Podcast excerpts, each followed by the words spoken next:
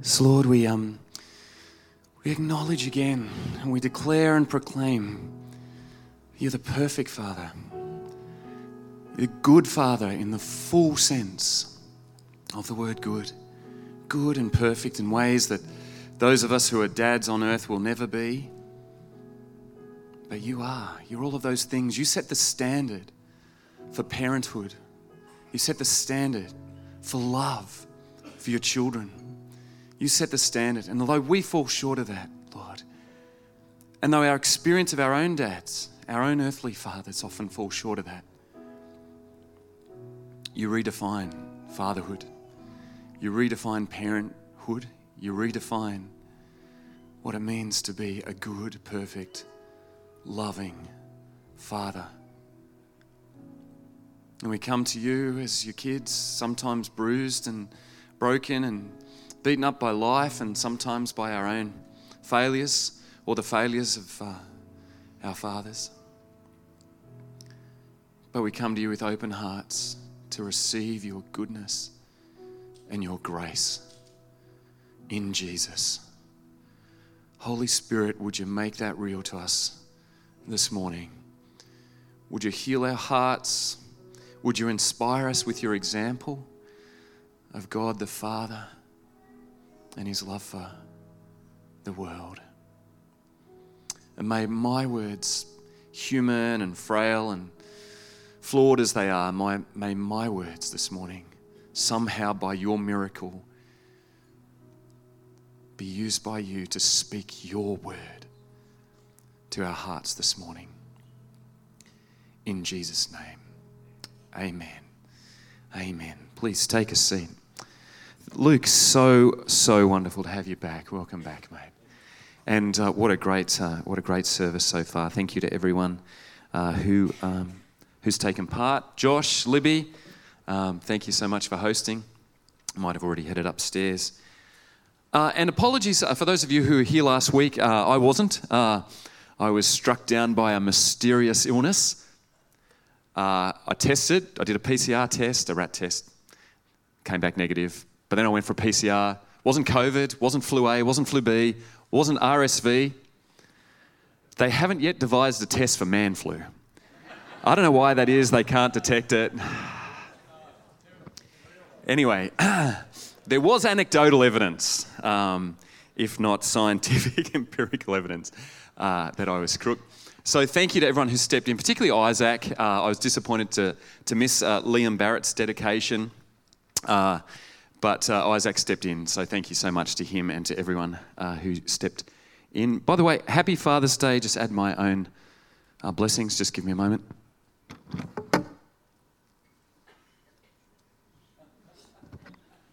My family actually dared me to preach in this this morning, but they also admitted that it might be quite distracting. Um, so I'm just, it's just going to make a cameo appearance this morning, but there we are. And I'm not sure I can claim that title anyway. I do try. But. So happy birthday.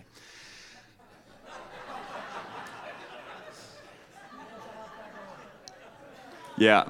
So might be a Freudian slip. You see, I turned 50 in a couple of weeks, and I think it's kind of hanging over my head a little bit, that, uh, that idea. Uh, happy Father's Day uh, is what I should say. Happy Father's Day to you all. All right. Hi again to all our online viewers. Uh, welcome. So good to have you with us. Uh, and a special hello if you are visiting with us this morning, online or in person. Uh, we're so glad you came. And if all of this is a bit new and strange, uh, some of it's still strange to us uh, who've been here for a long time. But we hope that, in the words of Aldi, it's good different. Uh, and maybe you not only feel welcome, but you feel the presence or a touch from God, our loving Father to you this morning. and a pie for all the dads. Uh, might even be from Aldi. Uh, good on you. All right. Hey, even if you aren't a regular churchgoer, you may well be familiar with, if not the story of the prodigal son, at least the idea of the prodigal, you know, returning, the prodigal son, the prodigal daughter returning home. Uh, comes the idea comes from this parable, sometimes called the parable of the lost son, sometimes the prodigal son. It comes from this story that Jesus tells in the book of Luke in the New Testament in the Bible. Now, in some Bibles, say it's, it's entitled differently, but um, it's found in chapter 15 uh, of Luke's Gospel. The story is the same. Now, a parable, if you're wondering, is a short story, a made up story meant to make a point about the reality of God and God's relationship to the world. And Jesus spoke often in these kind of stories um, to, to give us a glimpse of what it means uh, to know God and to uh, live uh, His way under His reign, if you like. Excuse me, just one moment. Just talk amongst yourselves for a moment. Not going to last till the end of the sermon.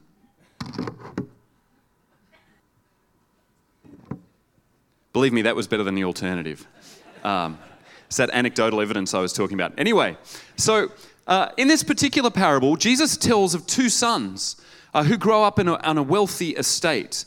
Uh, but life on the farm is kind of laid back, and it's more than one of the younger than the younger son can hack. So, eager for pleasure and adventure, this younger son demands from his father his share of the inheritance, even though his dad's still alive. It's like, Dad, I know you're not dead yet, but I kind of wish you were. Can you just pay up now? He turns his back on his family and sets off into the world, determined to chart his own path in life. And in this case, he charts a path towards the bright lights, the backstreet bars, and the brothels of the ancient world. I'm kind of riffing a little bit there, but seems to be what's implied. But squandering his money with no steady income stream, he soon finds himself with a cash flow problem. He's soon he's no longer living his best life and his fair weathered Facebook friends find other cashed up rich kids to freeload from. And if he'd had an Instagram feed, you'd have seen a sharp decline in his status as an influencer. Uh, n- not only that, but also his accommodation. And as famine sweeps the country, he's out of cash and options, landing at last in the most desperate and degrading circumstances a good Jewish boy could ever have dreamt of. He lands in the squalor of a pig pen, reduced to eating the scraps and slops he's given to feed the pigs by the farmer from whom he begs work. And in the depths of his despair, he comes to his senses. And though he knows he's shunned and shamed his father and family, he realizes that he'd be better off as a lowly servant in his father's house than sleeping rough in a pigsty. So he strikes out for home rehearsing an apology, anticipating an icy reception. But even as he turns in the drive, his father sees him from afar and rushes to embrace this long lost prodigal. Many of us know the story well. And the father throws a huge welcome home party, a totally unexpected outcome in an honor shame society with none of our contemporary commitment to unconditionally loving our children. And although he shunned and shamed his father and family, his father refuses to return the favor. Instead, the father lavishes the long lost son with love and a feast of forgiveness. But the twist in the tale is when the older brother who's been faithfully working the farm all these years comes in from the field only to hear of his brother's return. And he is justly, some would say, angered by the party preparations in full swing. And he complains to his father, He says, All these years I've been slaving away for you. I've never disobeyed you like that one. And here you are celebrating someone who's squandered your money and shamed your name. To which his father replies, My son, you're always with me. Everything I have is yours. But we had to celebrate and be glad because this brother of yours was dead and is alive again, was lost and now is found. Well, it's a timeless story of redemption, isn't it? And it it finds itself, even, to way, even today, it finds its way into the plot lines of our popular culture in TV series and movies and things. But imagine for a minute with me, if you would, if the plot line went a little bit differently. If we rewound and told the story a little bit differently. Imagine if it starts the same, with the prodigal son demanding his inheritance, turning his back on his father and family, setting out towards the bright lights, the backstreet bars, and the brothels of the ancient world. But imagine now that sometime later, the older brother comes in from the far fields to find his father gazing achingly down the road, tears silently spilling down his cheeks. And imagine the older, older son following the father's gaze, asks, Father, has it, has it happened? And his father replies, Yes, it's gone. Imagine then the older son says, We always knew it would come to this. I know what I have to do. To which the father replies, I know it's what we've planned, but now that it's here, are you sure? Do you know what it will cost you? And the older son says, Father, you and I have always been together. The cost to us both is great. But yes, I'm sure. Imagine then the older brother puts on his traveling cloak and heads off into the far country, to the cities and towns, the villages, the backstreet bars and brothels, searching, ever searching for his long lost brother. And finally, in that faraway land, he comes to a farm. And there, amid the mess and the muck and the scraps and the slops, is his prodigal brother. Broken and browbeaten, the younger brother blinks with amazement and wonder at his brother. And he says, What are you doing here? To which his brother replies, Brother, you are the son of our father, who is a wealthy man and a man of immense love. You should not be living here in this hellhole. I've come to see you home. To which the brother, choking back the tears, I'm going to need the hanky myself in a moment again. Uh, put that there. To which his brother, choking back the tears, says this But I have shunned and shamed my father and my family. And what's more, I'm not free. I had to sell myself into slavery to be able to eat the scraps that I feed to the pigs here. Imagine then that the older brother replies, I know, but I have come to take your place. You are free. Go home to our Father. Well, imagine if that was the story. Because in so many ways, that is the story. It's not the story that Jesus told, it's the story that Jesus lived. For God so loved the world that he sent his one and only Son, that whoever believes in him won't perish in a pigsty, but will have eternal life. For God did not send his Son into the world to condemn the world, but to save the world through him. It's a story in which the one through whom all things were made comes into the world to make it anew. The words of the song, oh, the overwhelming, never ending, reckless, and I'd add, relentless love of God. Excuse me a moment.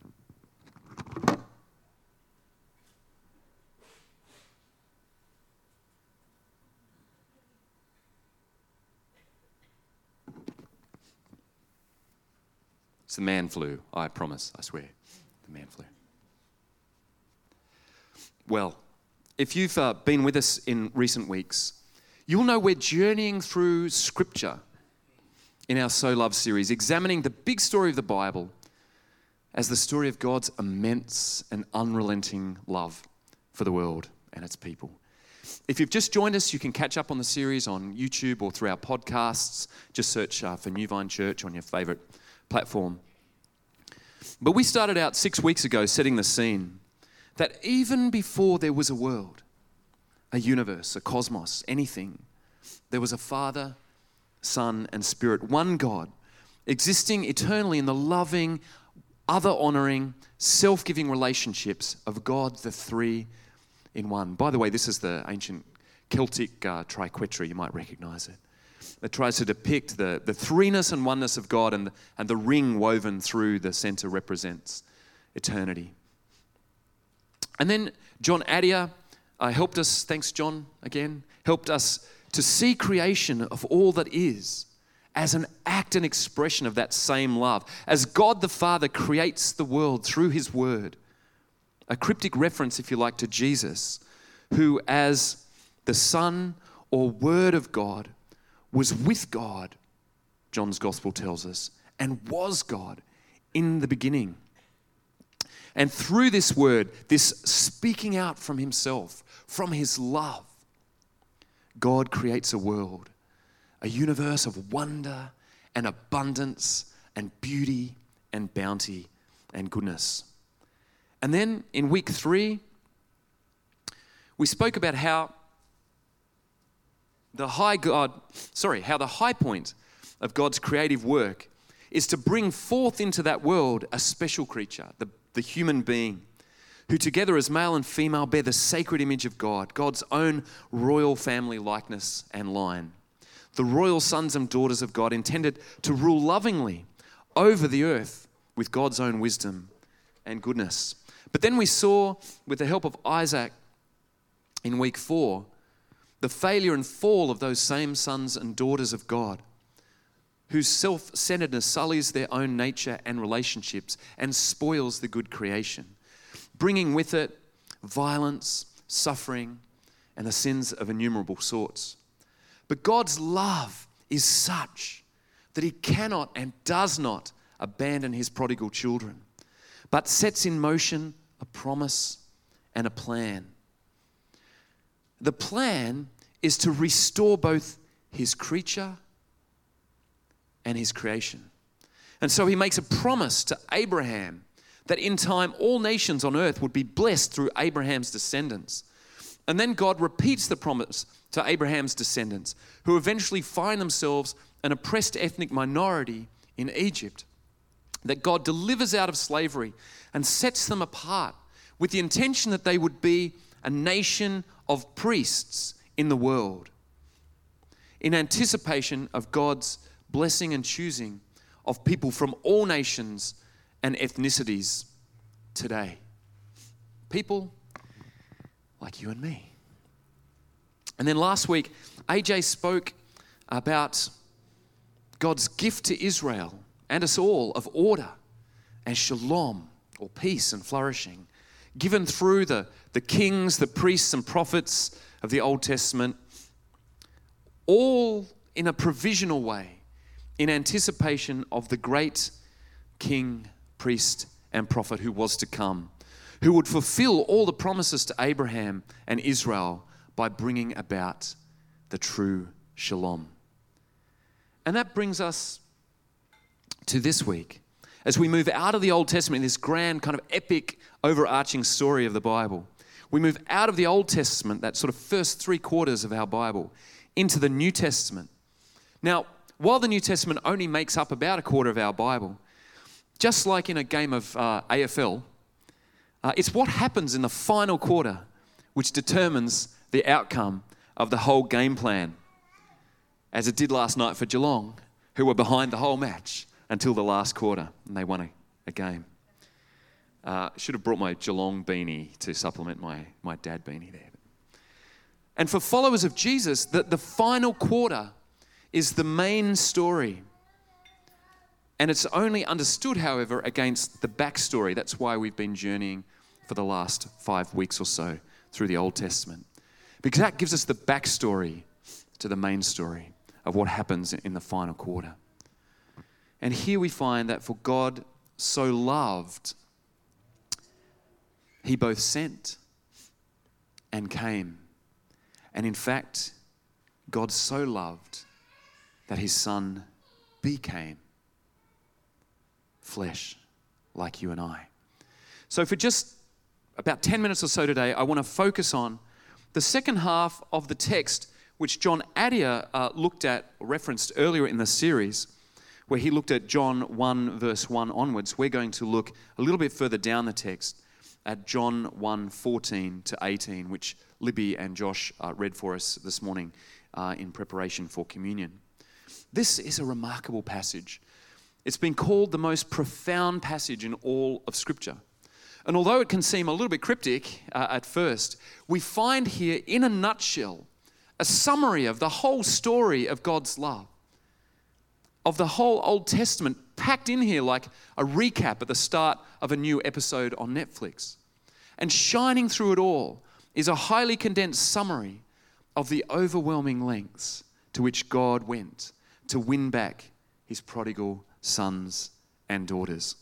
Now, with more time, we could look at this whole passage, uh, which is full of riches. Some of them seem a little bit hidden on the surface. These references back to the story in Genesis and Exodus, to the temple, and so on.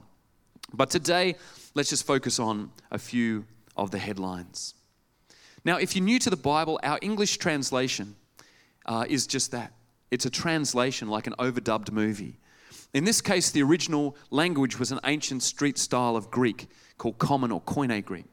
And it can be helpful just a little bit at times to dig into some of what gets lost in the translation. And here, the Greek behind the word became flesh is this phrase, ho logos sarx egeneto. And sarx here uh, means uh, human existence, human life human being. Ho logos uh, is the word. And as John Adia talked about some weeks ago, there's a long history to this term, both in Greek philosophy and Jewish thought, which we won't go into here. But against those backgrounds, John here is adding new meaning to this term. He's taking this term with all of its background in those two traditions in which he's embedded He's drawing in meaning, but then he's giving a whole new meaning to this term, the Word. And John adds this meaning by identifying the ancient idea with a human being, a living flesh and blood person. And he identifies the Word with Jesus by saying that the eternal speaking of God, the same word which God spoke out, creating all things, that same eternal word became flesh, embodied in a human being. Now, if you've read this, heard preaching on it many times, grown up with this idea, familiarity can kind of steal away the wonder of what is packed into these four little words ho logos sarx egeneto, or the word became flesh. So let's just pause for just a moment on those four little words. Because as I've said, this is one of the most profound declarations in all of Scripture. The God who existed before there was a world, the God who dreamed and spoke the very fabric of life and matter, the particles which make up atoms, which make up hundreds of billions of stars and solar systems and planets which populate the known universe, the one who made matter and made that matter matter by making you and I, the God of those things, the things that we haven't even yet discovered yet, all the mysteries of the universe that we're only just starting to scratch the surface of understanding through all of our scientific and astrophysics endeavors. That God, that Creator, the one who sustains every particle in every nanosecond of time, the God of unfathomable light and life and abundance and beauty, has spoken. And He has spoken our language, the language of human life. Language that we can not only hear, but we can see, that we can touch, that we can see living out God in the flesh in our own kind of lives. The one through whom all is created becomes a creature. There is no Marvel movie, there's no sci fi series, and there's no dark matter experiment down a mine shaft in Victoria that can propose a marvel or a mystery or a wonder as profound as this in these four simple words The Word became flesh. And that word not only became flesh, John says, but made his dwelling among us. Now, dwelling, made his dwelling here is literally pitched his tent. Uh, or in kind of more everyday Aussie, we might say something like, came camping. This word came camping among us. But what John's really getting at is this not just that he came camping, but it's this idea that Jesus tabernacled among us. Now, tabernacled. Who's used the word tabernacle this week? It's, uh, it's kind of a strange, old fashioned word, isn't it? But not if you are a first century Jew. If you were a first century Jew, not a 21st century Aussie, you would immediately think of the tabernacle in the Old Testament book of Exodus and Leviticus and Deuteronomy, Numbers and Deuteronomy, where the place of God's presence was believed to have dwelt among his people. And it's the same word that John uses in Greek 1, or the same root word, the word behind the word, as in Greek uh, translations of the Old Testament, for this place of God's dwelling among his people.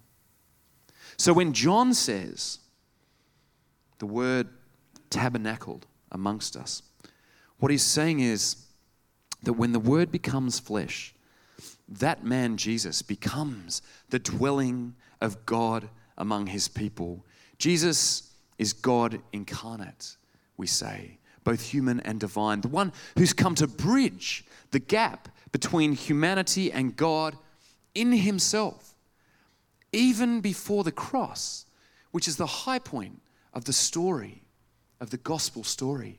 Even before the cross, God was in Christ reconciling himself to the world by joining his divine nature to our human nature, bringing the two, which had been at odds, together in one reconciled setting the person of Jesus. Jesus comes to bridge the gap between God and a humanity which has turned its back on him, which has set out to make its own way in the world, down a path of its own choosing, beyond the short term pleasures of bright lights and backstreet bars, has ended up in the mess and muck of slops and scraps.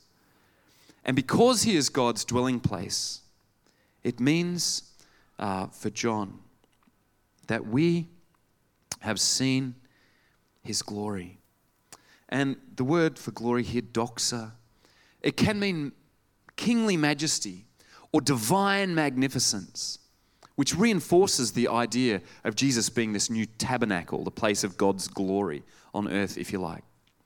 And if we had time, we could look at all the passages in John which demonstrates the kind of fully divine nature of Jesus, as well as the fact that he was born and grew and grew tired and slept and wept and bled like any of us do.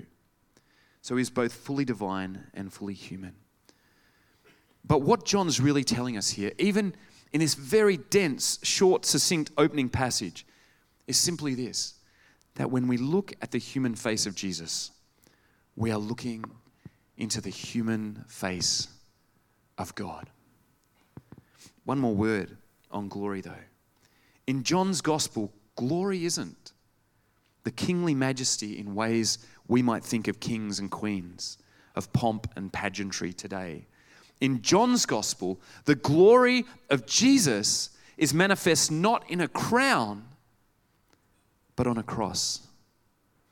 It is in his crucifixion that Jesus radiates God's glory the glory of utter self giving love, as these authors have said. And that, of course, is the theme of our series. So that's the glory of the one and only Son who came from the Father. And again, this phrase briefly, one and only, monogenes in the Greek. It's a phrase which many scholars of this text and of Greek and of the New Testament now believe is a little misleading. Some have proposed that better is the translation, the unique one, highlighting that Jesus is one of a kind. Now, I won't go into the, all the reasons and all the debate around that. But if you've ever wondered where the idea that God is a Trinity, three in one, comes from, here at least is part of that picture because we see here that Jesus came from the Father and yet is, is distinct from the Father. So Jesus and the Father are not the same thing. And nor is Jesus a second God beside the Father. I'm getting a little theological here. But in other words, we aren't tri- tritheists believing in three gods. Rather, as verse 18 says, while no one's ever seen God, the one and only Son, the monogenes, the, the unique one, who is closest in relationship with the Father, who, as John says elsewhere in verse 1, not only was with God, but was God. That Son has made him known. For only God can make God known to us. And yet he does so, speaking our language. And so Jesus then is the story of the love of God, told to us by God in the flesh and life of this most unique of human beings, Jesus Nazareth, uh, the Word made flesh. But it's also the story of our older brother.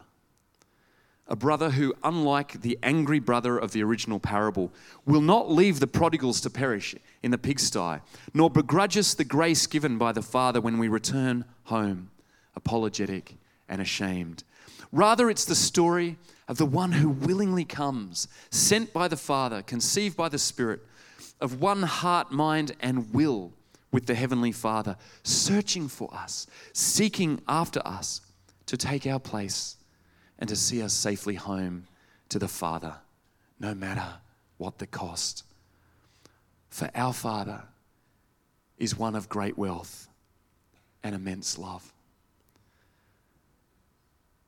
Oh, the overwhelming never ending, reckless, relenting, unrelenting love of God. So, how shall we respond?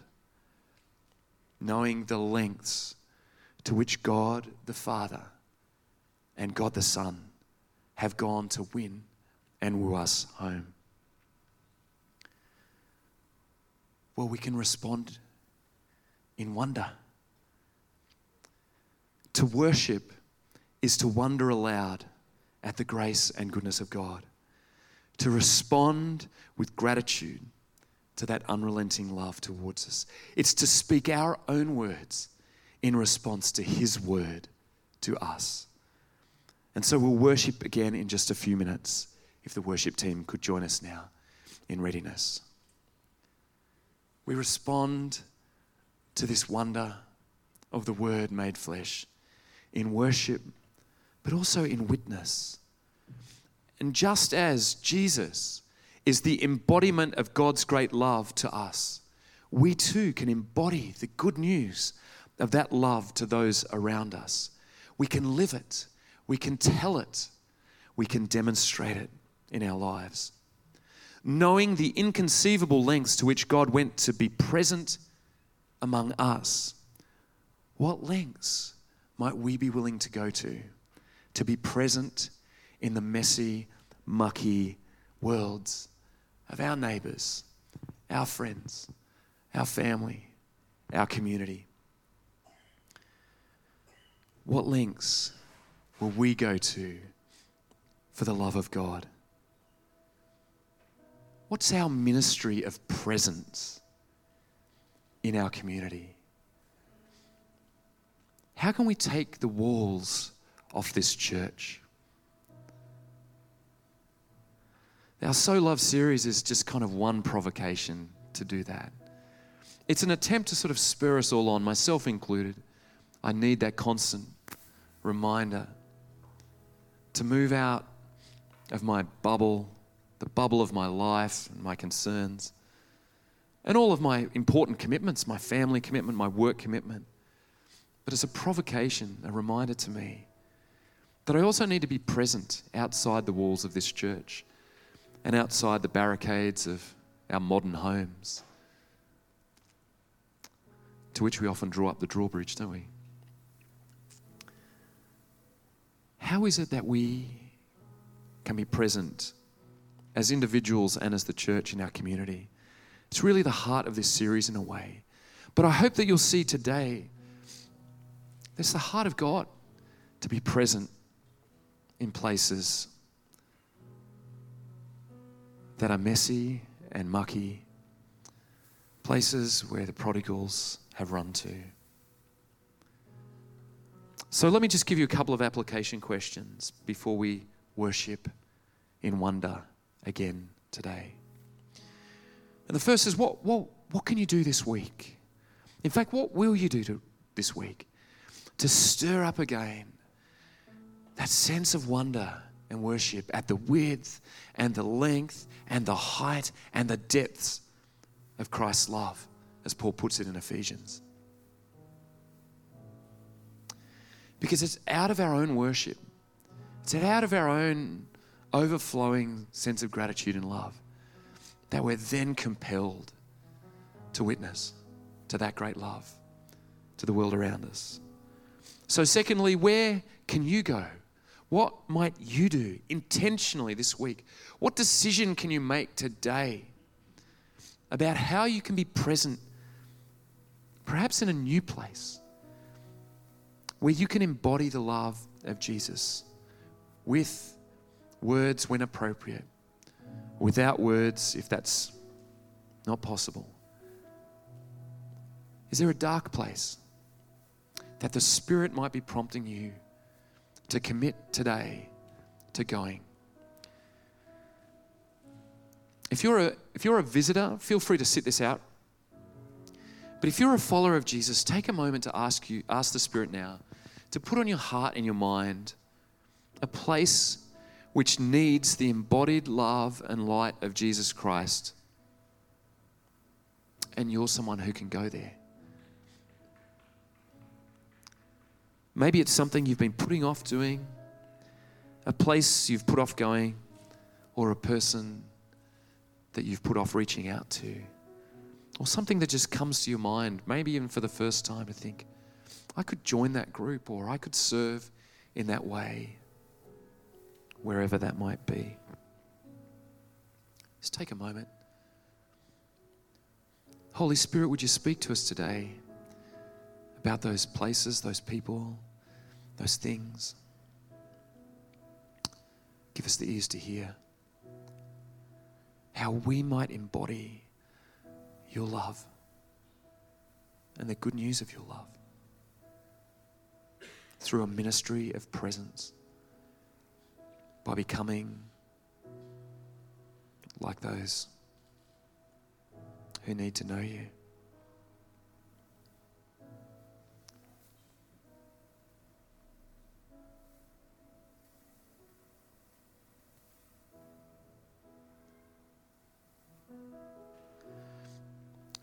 And then maybe here's a, a, practical kind of pointy end on that. Um, the final kind of application question I have for us today is Thursday this week, September the 8th, is Are You OK Day. Maybe a question is Who can you check in on this week to embody a ministry of God's loving presence to them, to check that they're okay, to let them know that they are cared for, appreciated, loved, so loved by someone, by you, and by their Heavenly Father, who went to staggering lengths to let them know. To whom can you be the voice of that love this week? That through Christ, the light of the world, who stepped down out of darkness, who all for love's sake became poor.